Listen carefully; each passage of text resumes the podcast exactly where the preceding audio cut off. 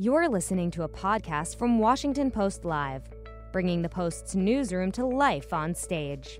Black History Month is a time we pay tribute to the vast contributions of black Americans in our country. Carla Hayden, who made history as the first woman and first African American to lead the Library of Congress, joins the Post to talk about how the past informs our understanding of the present. Let's listen. Hello, and welcome to Washington Post Live. I'm Robin Givhan. I'm senior critic at large for the Washington Post. And my guest today is Dr. Carla Hayden. She's the first woman and the first African American to lead the Library of Congress. The Library of Congress is truly one of the most majestic buildings in the nation's capital. It holds more than 170 million items, including the archive of 23 presidents. It's my great pleasure to welcome Carla Hayden. Thank you. It was something to see in the introduction, Congressman John Lewis, and to think about what he contributed to history and his charge to all of us. And he uh, was such an inspiration uh, for so many, including me. I, I absolutely. And I, I wanted to start because we are in Black History Month. And, you know, a lot of comedians often joke that uh, uh, there's Black History Month, but it is the shortest month of the year. And I was hoping you might be able to just give us a little bit of context for why uh, we celebrate it in February, sort of origin story, if you will. And I have to smile because I have heard that so many times uh, in my own life. And what this is another example of finding out the history of something. Carter G. Woodson, noted historian, uh, was inspired in 1915 by an exhibition to celebrate the 50th anniversary of the Emancipation Proclamation. And what he felt and saw and knew was that there were so many aspects of African American Black history that were not discoverable and that were not being presented. And so in 1926, he founded Black History uh, Week. It was a week at first. And the reason why he selected February is because of the birthdays of two significant people Frederick Douglass and Abraham Lincoln. And that's why he selected February. So it was it was not to shortchange. it was not shortchange. But see, that's what we need. And why did he select those two? What was their significance? They interacted with each other, and so he wanted to bring that to, to light. And then in 1926, uh, it was expanded, and so it's grown and grown and grown. But that joke is always there one of the things that is always uh, intriguing to me is balance between celebrating a particular community's history but also making it clear that that history is is also american history that it is our shared history. How do you see that balance being played out in the work that the library of congress does? One of the aspects of having a month to highlight something makes it seem as though that's the only time you can examine that history and that it's uh, separated from history throughout the year. And the Library of Congress, as other institutions have tried to do too, was devoted to making sure that there's an American story and many stories and histories that have to be uh, collected. And so, for instance, W.E.B. Du Bois in 1900. The Library of Congress collected his charts and graphs that he used for an exhibition. So, this aspect of making sure that the history of different groups is woven in any history you tell. W- women's suffrage. The library just did a big exhibit on women's suffrage, and throughout that history was the aspect of civil rights and the fact that there were groups of women of color who were not included in women's suffrage. one of the things that you have often uh, said or quoted was, um, or is a line from Frederick Douglass once you learn to read, you will be forever. And was that one of the, the I guess, uh, uh, quotations that brought you into the world of, of libraries? And uh, sort of the second part of that question is you also have said that you, you come from a group of people who were forbidden by law uh, to learn to read. So that's that's such a powerful statement and to see you where you are now how do all those things sort of converge in your mind as you think about the work that you do and you can see i get animated when i hear that quote again and just what prompted frederick douglass to say that because there were laws in almost every state that forbid forbade slaves from learning to read. And why was that? Because once you learn to read, you can read about people being freed in the Bible. That was a big conflict. Okay, they wanted slaves to, learn to read, to read the Bible, so they, you know, learn about the afterlife, so that their conditions where they are now, you know, don't worry, go to heaven. But then they found that oh wow, they could read about uh, let my people go. So maybe we'll have, and there's a Bible that is a condensed version for colored people, as they uh, were called. The there's a wonderful quote in the book The History of Reading by Alberto Manguel, and it's in a chapter called Forbidden Reading. And the photograph starting that uh, chapter has a woman who's outside of a shack. You could tell she probably was a former slave, and she has a book. And what he says is that as dictators, slaveholders, and other illicit owners of power have known, an illiterate crowd is the easiest to rule. And if you hmm. cannot prevent people from learning to read, the next best recourse is to limit its scope and then he goes on about book burning and censorship and all of these things. So, reading, and that has been a gateway for me and so many other people to open up windows to other places, times, to give you an opportunity to go beyond your current conditions and to find hope in history. That's one of my favorite uh, things that I hold dear that there's hope in history when you talk about reading and and uh, education and the power of that, uh, you know, I'm reminded that so often there is this sort of uh, stubborn trope that uh, African Americans don't value education as much as others, some communities. I mean, how do you wrestle with that? And, um, you know, and what would you say in terms of you know, that existing trope and the history that exists um, and that is on display at the Library of Congress.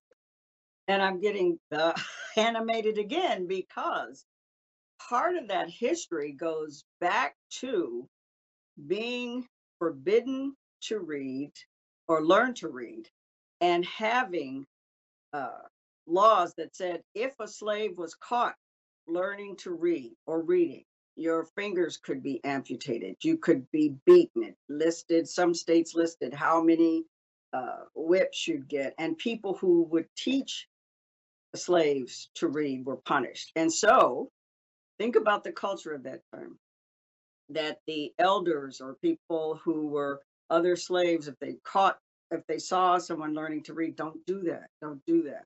That that hesitancy with literacy uh, started back in slavery in many ways, and that push and pull.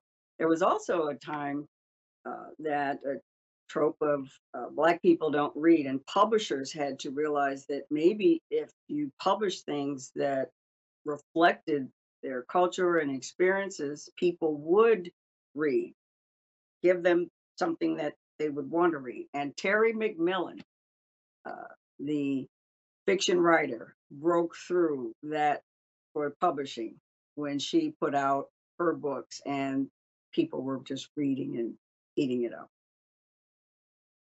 So the Library that- of Congress is doing it too. Yeah, the, so the Library of Congress has been doing that in presenting history, like the Rosa Parks exhibit. But that idea that uh, Black people in particular don't want to read or learn is false. How does that play into the importance of uh, acknowledge of recognizing who is telling the history? Um, you know, they often say that you know the, the victor history is written by the victorious. So, I mean, how is how important is it to make sure that all these different stories are told, particularly where we are now um, in the culture, as so much is changing?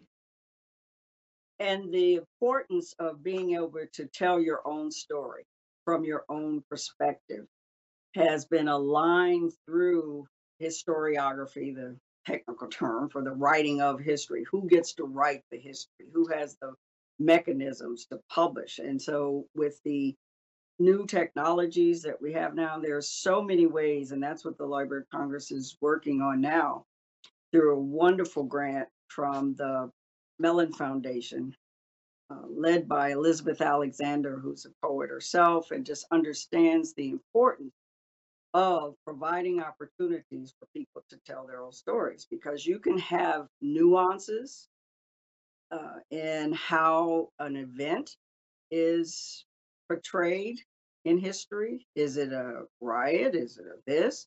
We're going through that now. How do you use terms to describe an event in history and or do you actually downplay that event and not even talk about it? The tulsa tulsa oklahoma history is one that has really gotten a lot of attention because of how it's told.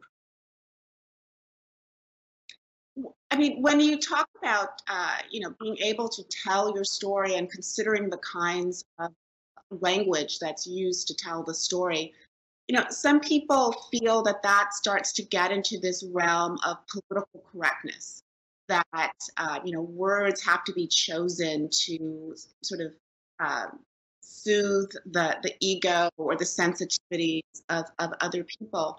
I mean, can you tease out a little bit the difference between this idea of sort of reflexive uh, political correctness and the idea that history has many facets, it has many nuances. And depending on what side of a story you're on, it's a different story.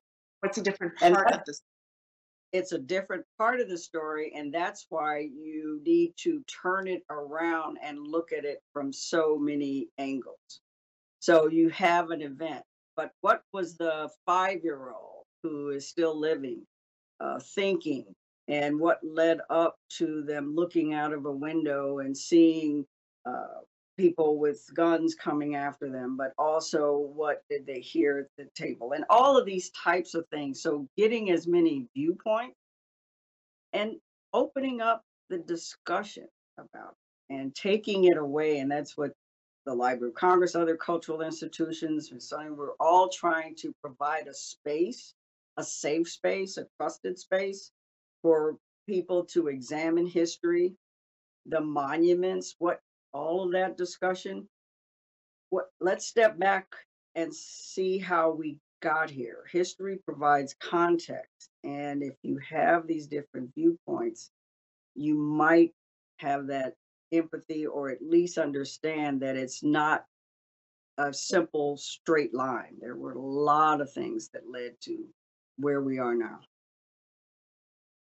How how is the library uh, bringing in um, the, the the papers, the stories uh, from you know not just this past year, but just in recent years uh, with the racial justice um, uh, protests, racial injustice protests, um, and all the things that have been going on with you know a Confederate Confederate flags um, at the U.S. Capitol how is the how is the Library of Congress assembling or grappling with this very recent history?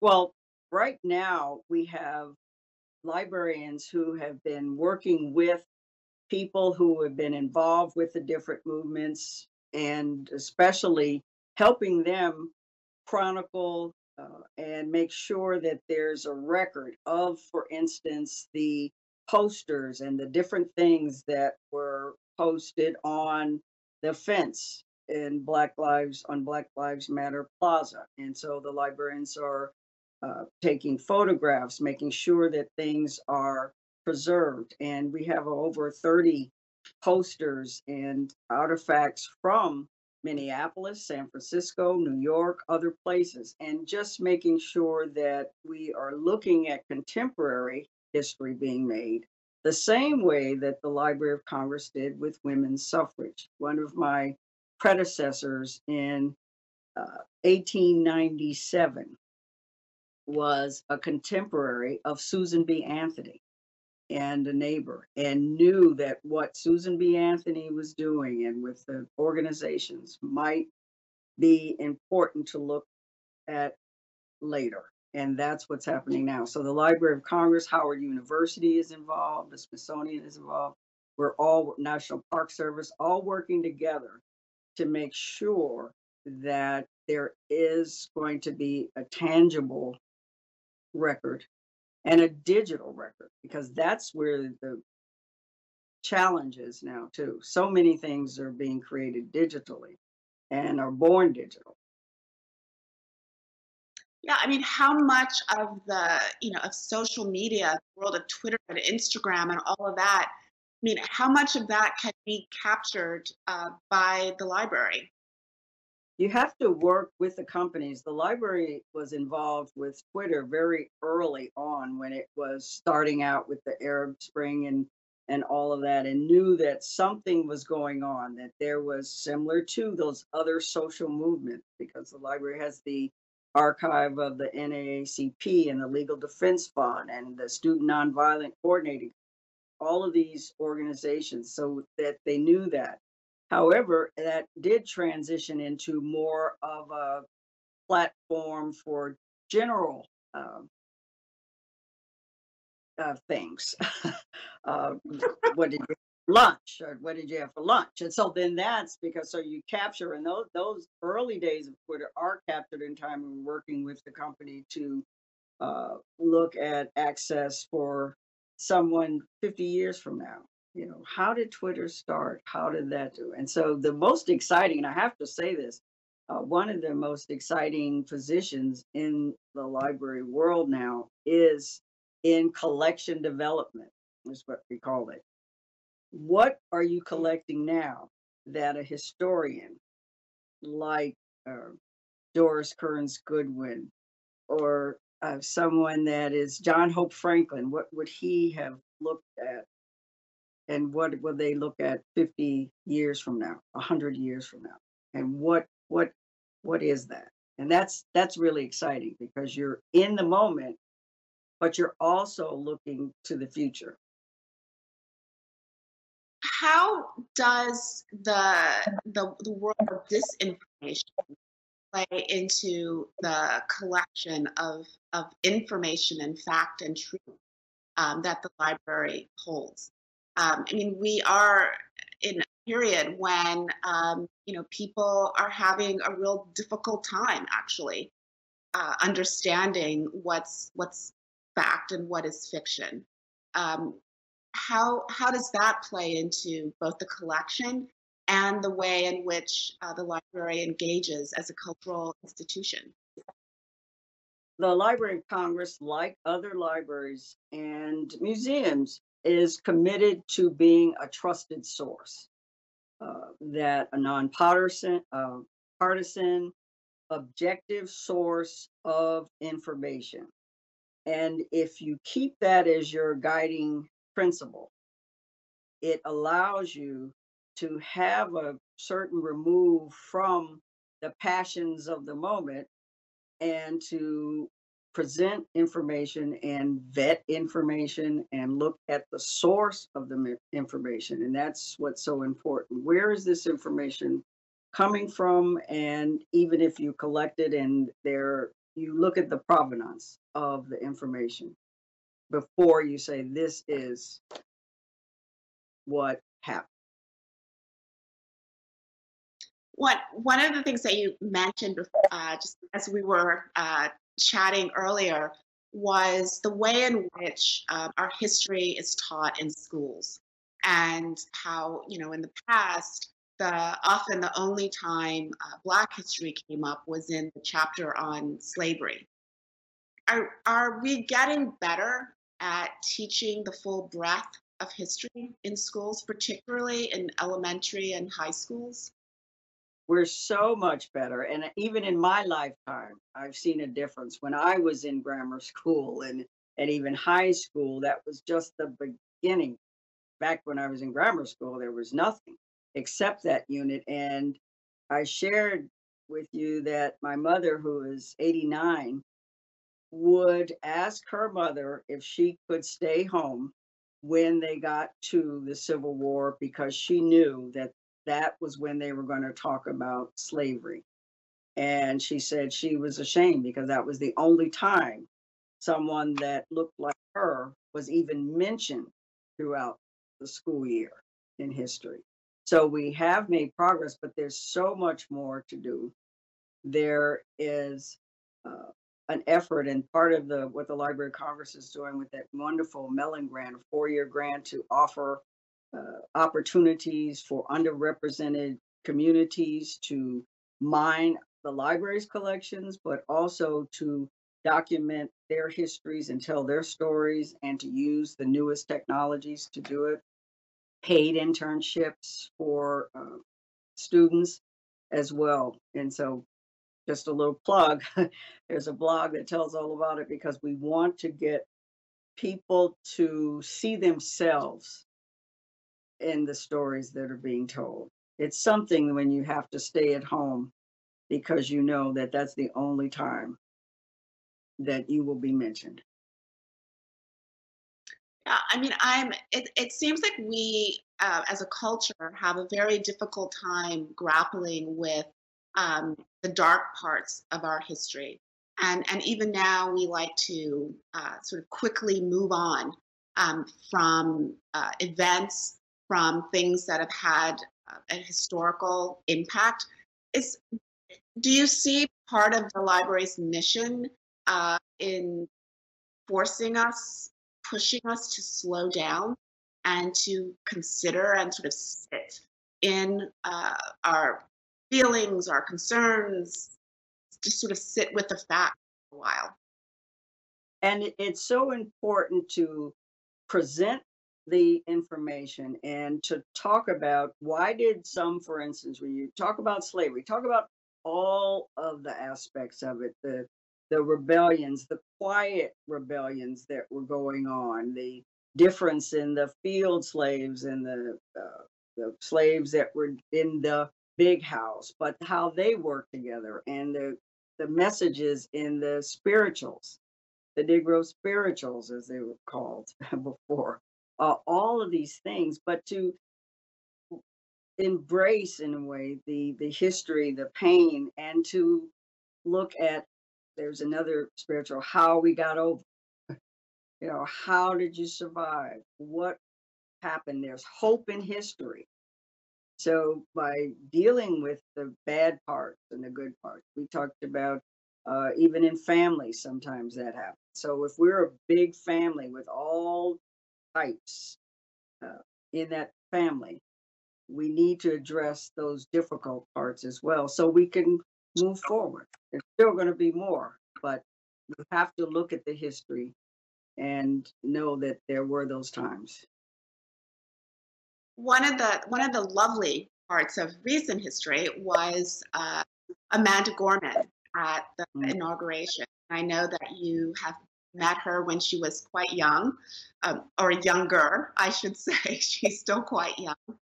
I, I was, and I and Beautiful. I was hoping that you could talk a bit about um, the power of poetry, which really seemed to touch people in such a profound way and express things that perhaps they didn't even really quite know that they were feeling. And that's why the Library of Congress started the uh, Poet Laureate program and cooperates with the Youth Laureate program that Amanda uh, Gorman was part of. And that's what you saw. Tracy K. Smith, the uh, Poet Laureate, was right in the middle because of the power of words. Uh, being able to put things in a simple way and directly to people and to bring out the emotion. And for instance, uh, Tracy uh, was able to go to rural communities and help challenge communities and challenge situations, use poetry as a way to express what they were feeling or to imagine something that they never if you had to read an entire book maybe but a poem can capture you and capture you quickly. And our current um, poet laureate uh, joy harjo is doing the same thing in terms of native communities so using poetry as a voice jason reynolds the youth ambassador uses poetry as well. And so there's a gateway to feeling through poetry do you see a connective thread between the artistry of a poet and say the the artistry of someone like um, Cicely Tyson, who recently oh. passed away?